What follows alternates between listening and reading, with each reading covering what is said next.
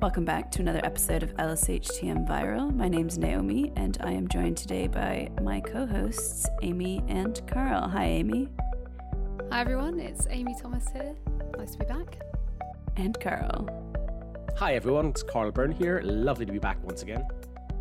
So, this week, we are following on last week's episode that was discussing sustainable food systems that are also nutritious, and this focuses on the private sector and industrialization and how we can get them involved in achieving a food system that's sustainable and nutritious. To start off with, have you guys tried plant based alternatives? I've tried an Impossible Burger. Oh, Who's, who's is that Burger King? I don't know. I. I can't remember where I tried it. It was somewhere in America. Um, yeah.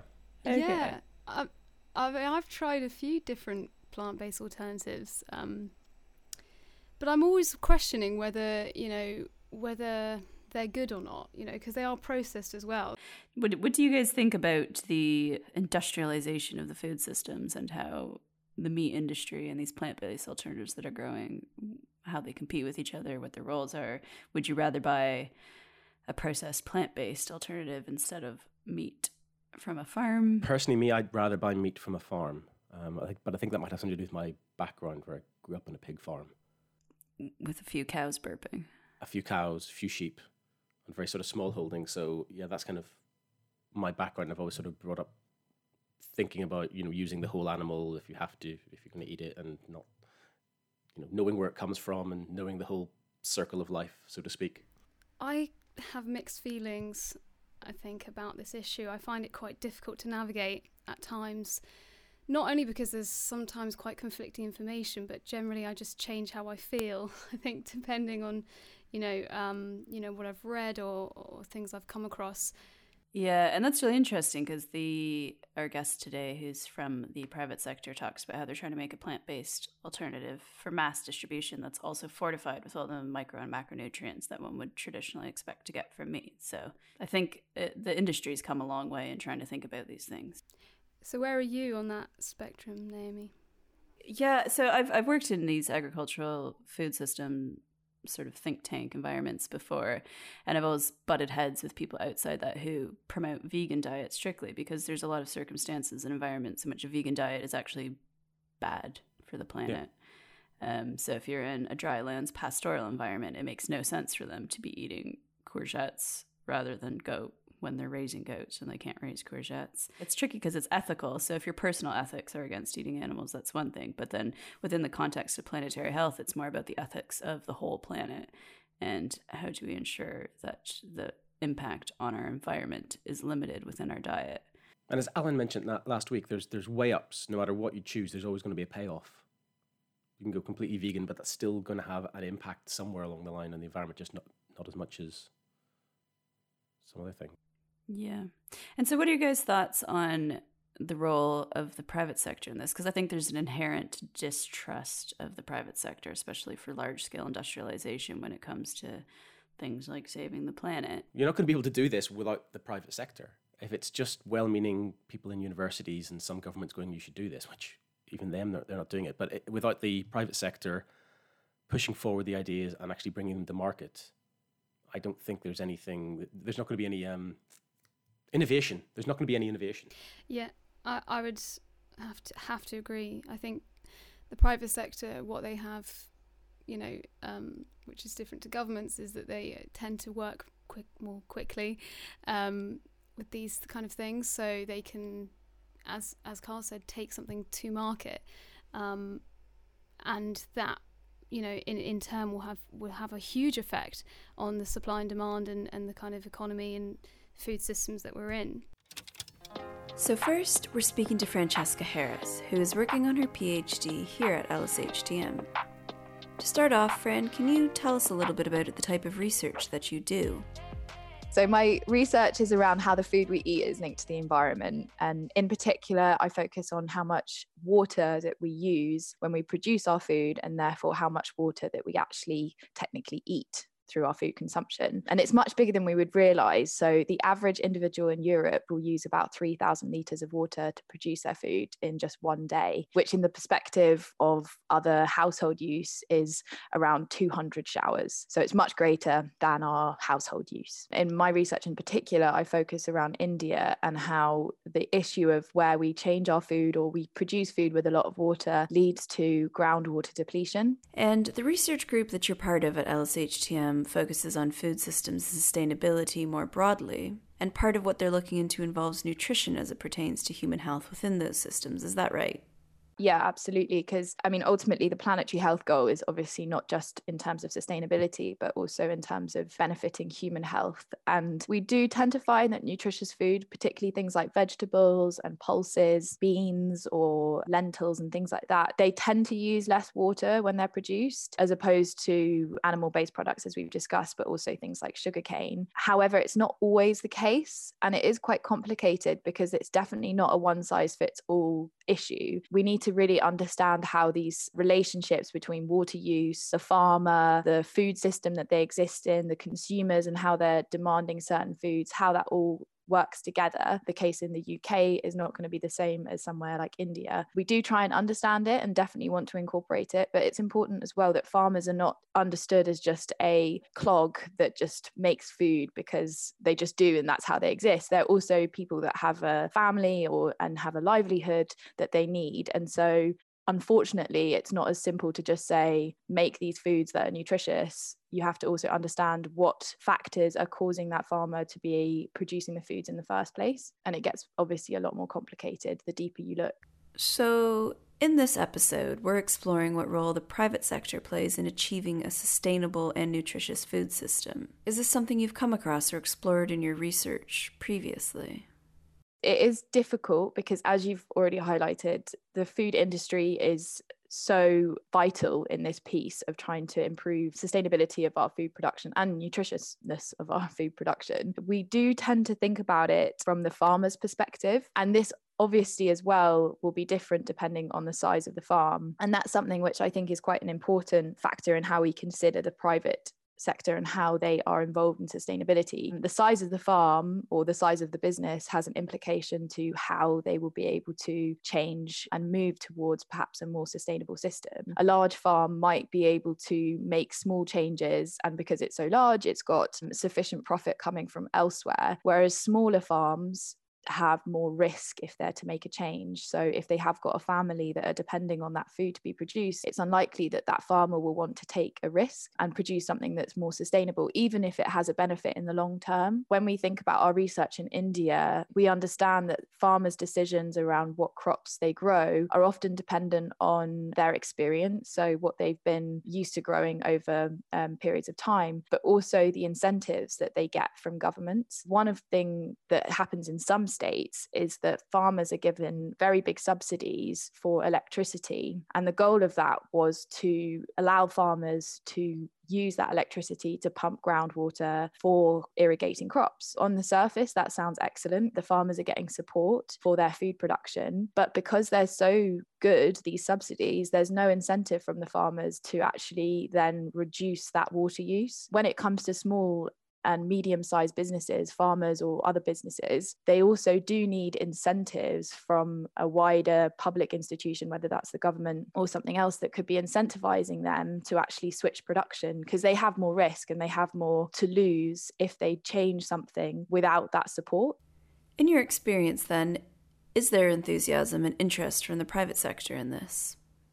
It, it really depends on what angle that people are looking at because often you find that in you know in reports people are thinking big and looking forward and saying that they want you know big goals and have a future look outlook on that sustainability. But i think when it comes to the day to day it's really difficult to get things to actually change. And this is where in some ways covid has actually caused people to really reflect on what's going on currently or what has been going on within the food system. So in india the supply chains have been a major issue for getting food to consumers. And obviously, when COVID happened, these supply chains were massively disrupted. And it really showed where there's a serious weak point within that food system as there was so much food being wasted on just not getting to consumers. It wasn't able to leave the farm gate. Improving supply chains is a major piece of the puzzle in trying to improve the sustainability of food system because so much food is wasted in supply chains, particularly in lower middle income countries. Something like COVID disrupting that system and really showing where these major failings might or, or have happened can now actually encourage people to invest in those supply chains, whether it's small, medium businesses or large corporations that we already have a role to play there in India. It's difficult to know now COVID has happened and has obviously changed food systems around the world, how much action might sort of happen in the near future. Another part of that, of course, is that the priorities for those countries have changed. Clearly, the priority for the next year or two years is going to be focusing on the health systems in those places as we are in the UK. I know in the UK there's been a lot of effort recently to try and understand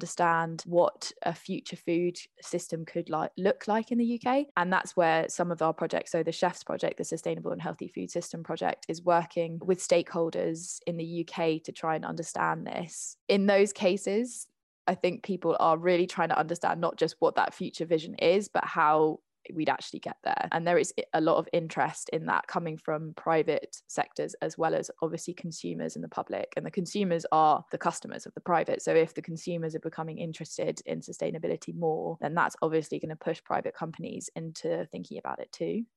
And considering the historical trajectory of globalized food systems and monocropping, which has led sometimes to less diverse food production at the national level, is this something that is being considered within academia when there's research being undertaken looking at sustainable nutritious food systems? There's many different areas of research within that. So one is the domestic production side and you're right that what we've potentially done in some countries is inhibit the ability for those countries to produce their own nutritious, diverse diets because, as you say, monocropping um, has occurred. However, from a different perspective on that, part of the reason that those countries might have specialized in their production of a certain crop is because they might be really suited to producing that crop in a way that would use a lot less resources than other places. So farmers have potentially developed an understanding of that crop and how it works, what is suited for that land and that environment. And so, actually, that in some cases will mean that crop demands less resource use than it would if it was grown in another country. And that has an implication for when we start thinking about sustainability of our global food system. Perhaps it isn't that we want countries to produce all of their own food because that might lead to more environmental impacts. It might be that we want trade policies that actually support food production that's made in a way that's really sustainable and is suited to those natural environmental climatic conditions that that country has it's difficult because it almost then starts to bring in a political argument and that we actually have very little understanding at the moment on how global food supply chains work. We do it on a broader scale of country to country you know how much of a food product is moving through different ports. But on subnational levels we don't have particularly in lower middle income countries we have very little understanding. Part of our research has been trying to develop that understanding through looking at models but clearly what would be much better is if we we just had the data itself. And that's somewhere where I think private companies have a massive role that they can work with academia in order to provide that data so that we can better understand those global food supply chains. We don't have to just get the data given to us for free, or perhaps the data, you know, it doesn't have to just be published online because clearly that company has risk of being too transparent for its own profits. But there are ways that this could be done. For example, the data could be purchased. And that's something that we do for other data sources sources in our projects is that we use consumer purchasing data that has been purchased from a large company. That's one way I think that's quite a clear benefit for where private and research institutions can work together is by just sharing data. To me, it sort of feels like there's always a bit of hesitation from academia when it comes to working with the private sector. So, in an ideal world, how can this relationship work beyond sharing data?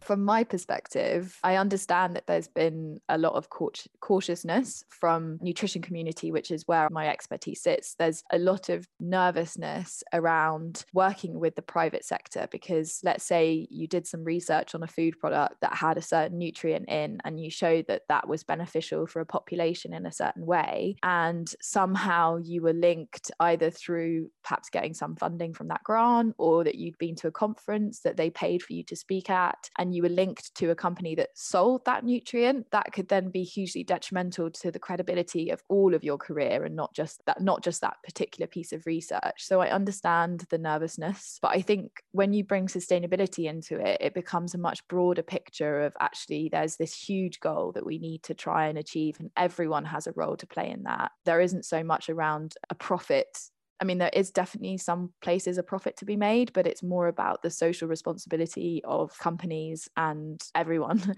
to work to achieve sustainability as a broader goal. One way that that can be done is through, firstly, just as an academic, researching and trying to understand the perspective of industry. And industry i'm using to, as a broader term for anyone in the private sector. From the industry side effort also needs to be made to understand the research and whether that's having dialogue set up. So it is really important, but it has to be done in a way that everyone respects the other's goal and is also mutually beneficial. And going back to the bigger picture a bit, what trajectory are we currently on then when it comes to the food system in the context of planetary health? There are many different factors which will obviously determine where our food system is going. And clearly, climate change, if that continues, if we continue on the path that we are at the moment, that will impact our food production because it means we can't produce food in certain places. Global availability of food to 2050 is set to decrease based on the fact that climate change will inhibit food production in certain regions. It's difficult because from a between country perspective too some countries are going to potentially be winners and some are going to be losers. And then when you look even at a lower scale some people are going to be winners and some people are going to be losers. We're not on the path at the moment for everyone to achieve planetary security or everyone to achieve nutrition security unless there are some big imagination and innovation improvements in how we actually function our food system. I think we do have to be prepared for huge disruptions to food security in the future. And clearly, as well, the food system and changing the food system is a big part of actually achieving climate goals. So, what do we actually need to do then? How fast do we need to move? Who needs to be involved? How do we achieve this sustainable and nutritious food system together?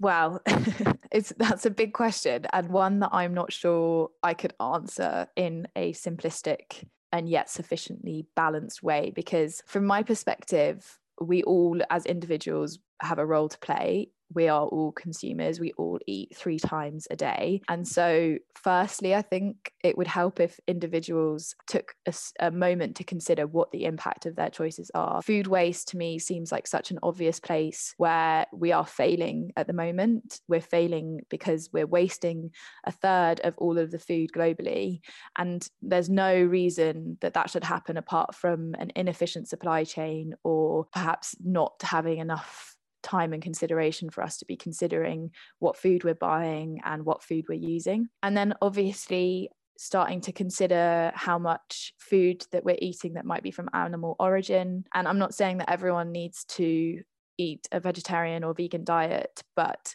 perhaps just a consideration of how much we're eating could help us understand how much we then need to reduce it individually and what that means, what impact that could have on not only the planet's health, but also our health as well. And then from the broader system perspective, there is so much research now being done around the world on how we can improve the sustainability of our food system, which is excellent. And that makes me feel quite hopeful that we will see changes in the near future. But clearly, the research is just the first or perhaps even middle piece of the puzzle because that research then needs to be taken up by government and also needs to influence businesses to act in a way that's more sustainable. We can hold businesses to account when they set targets and they say that they're going to try and achieve the SDGs and sustainability, but it's just a piece that's published in their reports. We need to have a better uh, system to hold them account to make sure they are actually implementing action to achieve achieve sustainability. For the next part of our episode, we're going Down Under. Adam is a friend of mine who for the past year has been a research and development manager, known as R&D, at V2, which is an Australian startup looking to develop sustainable plant-based protein alternatives both domestically and internationally at a large scale. Hi Adam. Hello Naomi. First, can you tell me how did you end up working in this field? Prior to working for V2 here in Australia, I was working for Mars Chocolate in the UK in product development, and that was a global role looking at innovation within expanding markets like China and the US. And before I moved to the UK, I was working in Australia for Mars Food. So those were looking at uh, ready meals, sauces, those types of things for the Australian market. And, you know, this career really came from my interest in food. As a kid, my uh, grandma used to cook for me, right? So she was a tremendous cook. I wasn't so great, but I really saw the power of food, how it brings people together, it starts conversations. It really is, you know, like the equalizer in all scenarios. I should add, in this case, it's true. Adam and I met at a mutual friend's birthday at a pub in New Cross over dinner, and within 30 seconds, we're talking about local farmers markets and have been friends ever since. And so, this company, V2, why are you undertaking this type of work, and what types of considerations does the company have when it comes to climate change and planetary health? V2 was created last year as a company to really address the existential crisis that we all face, which is we have a growing population, which is predicted to hit 10 billion people by 2050. The demand for protein to feed that growing population will continue to increase. And in order for us to meet that need for protein, you know, we need two planets for this one planet of people to be able to provide that need. This company was created to be able to provide quality protein to that growing population without having to always rely on traditional animal livestock sources for protein the way that we're able to do that is by providing again high quality product at a price that people can afford. One of the biggest challenges that the industry faces is that the scalability of traditional animal sources means that it can be cost competitive. People are used to paying the price for meat. They enjoy meat. In order to provide them alternatives for protein you need to a be able to provide a solution that is tasty that meets their expectations. And people have really high expectations for flavor, color, taste, mouthfeel, all those types of things that I think people can underestimate. And the other way that you're able to then provide those high quality proteins to people is the price point that means that they can afford it. Alternative proteins shouldn't just be available for people that have the disposable income to be able to, you know, afford new foods that are priced at twice the cost of meat the the purpose of our company is to create a version two of meat. Again as i was talking about people being really particular in what they look for when it comes to meat and the type of uh, dynamics that it have when you eat meat when you ingest it that feeling that you have you know after you've eaten meat. Um, these are things that we've really looked at very carefully to understand why people eat what they eat what what our product needs to be, how it needs to be designed to be able to meet that requirement from people. So this is a viable version two. It shouldn't be a compromise that people make in their uh, appetite for food just to eat plant based. It should be that there's not really even a hurdle or a decision point that needs to sort of be climbed over. So, in terms of the actual product, this plant based alternative you're developing, you keep mentioning protein. But what about other forms of nutrients? Is that a consideration when you're developing it? So when when we talk protein, it's certainly not the end game in how we design products. So our starting point is the sustainability impact of protein. It is one macronutrient that makes up a larger product proposition.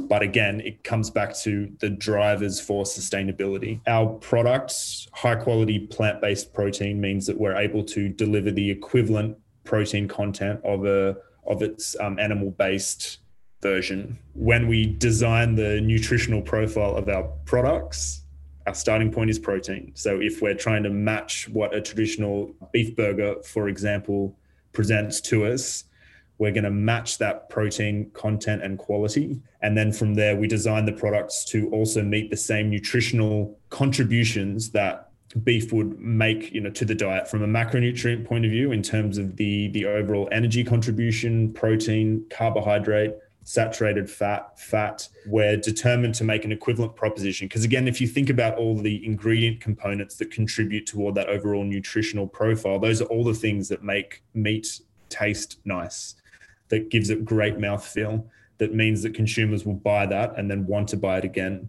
One area where plant protein over delivers from a nutritional point of view is sodium. So, in order for our product to taste as delicious as it does, and for the majority of our competitors' products within plant based to taste as delicious as they do, our sodium content tends to be a bit higher than traditional animal products this is an area that we, you know, consumers should be aware of. We do everything that we can to reduce it as much as we can. But again, we need to make a tasty product. One of the clear benefits of plant based protein is that they will naturally bring a higher fiber content to the meal. So, compared to a traditional animal based products, we'll be able to contribute toward fiber intake, which, as we know in the Western world, we probably should all be consuming a little bit more fiber than we normally do. And an area where I think we should be conscious of as well is looking at the micronutrient profile of meat. So things like iron, phosphorus, zinc, B3, B6, B12, all these tremendous micronutrients that exist in animal meat. We have a responsibility to make sure that those are also present in plant based alternatives. We do use fortification. So we, we work with external suppliers to be able to, to develop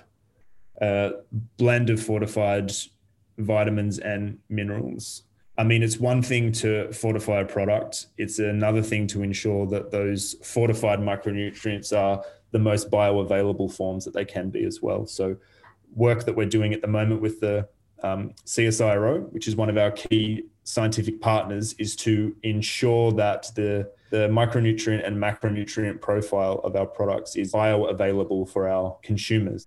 I mean, th- this also brings me on to a really interesting point, which is when we look at sustainability, the scale of production, and when we look at nutrition, uh, planetary health, there's more than just the Western market. I think the Western market gets a really strong share of voice because we're loud and we've got cash. But there's clear developing markets that have a requirement for high quality, food safe protein their nutritional requirements can be slightly different from um, Western markets. So it's not a one size fits all. It's not a one conversation for the Western world, and the rest of the developing markets can just sort of work it out themselves or receive what we're doing. Scalable markets is more than just who can afford traditionally expensive plant based alternatives. It's how do we scale up for developing markets? How do we create a platform for affordable nutrition?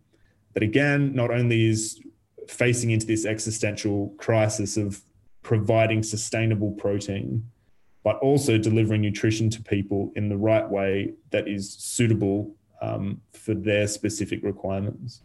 So, when we're considering the sustainable production of plant based alternatives when it comes to scalability, what considerations does the private sector need to have around the impact of this type of industrialization on the environment and the corollaries on human health? It can be quite a job, especially if you're sourcing globally like we do. One of the focuses of our company is to shorten our supply chain as much as possible. So, where we can create uh, an Australian product sourced from Australia, that's that's our aim, and that's what we're doing. In a global market, however, you invariably end up sourcing from all sorts of markets. So, having a really good relationship with your supplier and auditing them well, and this all forms part of an approved supplier program. So, wherever you're sourcing from, you have a responsibility to not only make sure that your raw materials are safe, but also understand what their quality processes are, what good, good agricultural practice looks like, what good manufacturing process looks like. So, scalability when we're looking at global supply chains is definitely important, but obviously it also has an impact on the environment. So, when we're thinking about our own scalability, there's probably two important considerations I'll talk about now. The first of which is again sourcing raw materials and growing raw materials. So for our particular product, we use soy. Uh, the soy, so where we're sourcing soy from becomes very important. Obviously, we wouldn't want to source soy from markets where there's considerable un, unchecked uh, deforestation. Again, having a very clear understanding of where your farmers are based, what land are they using, the other area of consideration is certainly the footprint of manufacturing. So, yes, we're growing and sourcing, but we're also manufacturing ourselves. And these manufacturing facilities take space, take money, and take raw material to create. we can also modularize how we manufacture these products too. So unlocking the existing supply chain in existing countries where we sell our products is really important. And so we discussed with Fran, and you've mentioned that this is a collaborative effort. And there's many different types of players in trying to create the sustainable, nutritious food system that aligns with planetary health goals. So, as a private sector company, do you just work within the company or are there other stakeholders that you're working with? And if so, who are they? Again, really good question, Naomi. I mean, our stakeholders are quite broad as as we are a startup, we've got a very broad suite of stakeholders that are, you know, really invested in the success of our company. And these these include scientific bodies like the um, CSIRO in Australia, who is a lead um, scientific research institute. They've been core to our collaboration um, from you know from the inception of the company. And again, when we're looking at planetary health, there's a wealth of knowledge and experience with the scientists that work for the CSIRO, you know, that help inform our position when it comes to the nutrition of our product, when it comes to the sustainability choices we're making around raw material sourcing um, or consumer behavior. These stakeholders are, are key to our company. We also partner heavily with universities in Australia as well to lean on the expertise we're also a key member of uh, Food Frontiers. This is a smaller think tank that has been established in Australia for a few years now, and they're really looking at the sustainability efforts of companies when they're looking at alternative proteins. So not only the marketing to consumers, but also how we collaborate, you know, with the government and policymakers on things like naming conventions for products, how we have a more collaborative approach to consumer messaging and Adam, where do you see the future of food systems going? Can the industrialization of plant based products help us balance our emissions in the context of climate change? I feel the traditional discussion has always been a more polarizing one, as in it's either large scale and it's bad, or it's small scale, local community and it's good. This framework of that understanding really is driven, I suppose, by um, Western countries that have money you know to invest in both and you've got consumers with access to resources that mean that they're able you know they they have the luxury of being able to make the choice between those two I personally think that the future of food systems uses both models. You need scalability to drive affordability. The success of our deployment of sustainable alternative proteins in Western countries, where we're starting now, we're starting in Australia. The marker of success is that this is a system that you can pick up and then place in in uh, more developing countries. You need scalability to be able to drive the affordability of the products and ensure that people have access to this alternative. And that's sort of where the plant-based industry sort of sits at the moment. It's it's at a very high price point because again, the technology that goes into making a fantastic plant-based protein product is new, it's expensive, and that cost often gets passed on to the consumer. We can't operate like this. So you need scalability to drive the affordability. However, you also need a regionalized approach to things like human nutrition. We've got, you know, different countries, um, different uh, population health markers that we need to be understanding when we deploy. The end state of success for me in my role is being able to say, how do we research and develop and deploy food systems at a scalable level that can also respond to consumer needs in a very niche way within regions. And overall, as an R&D manager in the private sector, you're thinking about the actual creation and delivery of a sustainable and nutritious food system and sustainable nutritious food products. What is your takeaway message for our audience? We need to understand each other and choices again, I think it's it sounds a bit lofty, but even down to the very tangible examples of products, as in plant based versus animal, vegan versus flexitarian. All these distinctions are important, and we should be respectful of why each person is making these decisions. These don't need to come at the cost of success in other areas. Sustainability and human health isn't a black and white response. It really is uh, collaboration across industry, collaboration across consumer preference as well. We need to we need to be able to work with what's already there in order to drive affordable nutrition. Okay, one last question, and this is for both Adam and Fran. Are you hopeful? Can we actually get to a future where everyone, including those yet to be born, has access to nutritious and sustainable food? I think it's easy to feel like it's not possible. I personally am hopeful. I see success it's a long it's a long path. It really is. But the only way we get there is open dialogue. And this sort of comes back to my takeaway message for research and development in the industry. It's to say that we're not going to progress unless we're willing to talk to each other. It's not a competition. I mean, it, it is, right? It's the food industry. There is competition there. But in terms of the greater good and the, the bigger goals that we're after, there needs to be collaboration and open dialogue between industry to find a path forward. What do you think, Fran? Are you hopeful?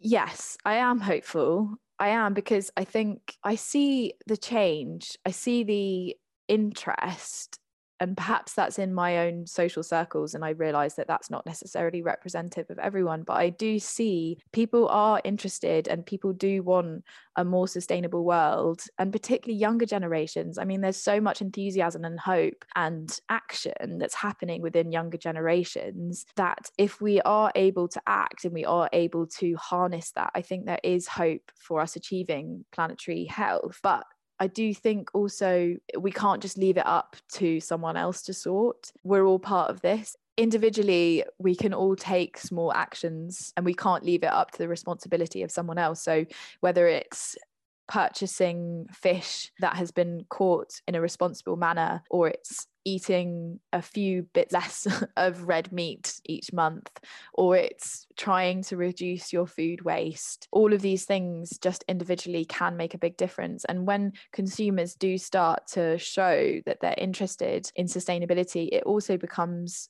of interest to bigger companies to actually then support that. And yeah we need to kind of create this global movement of it's our planet and if we don't care then who knows what the planet will be in the future. Thank you to both of our guests who have joined us today, and as always, thank you to our listeners for tuning in and subscribing to another episode of LSHTM Enviro. Stay tuned for next week's episode, where we will begin to explore the impact of environmental and climate change on the spread of infectious disease. Until then, stay safe and informed.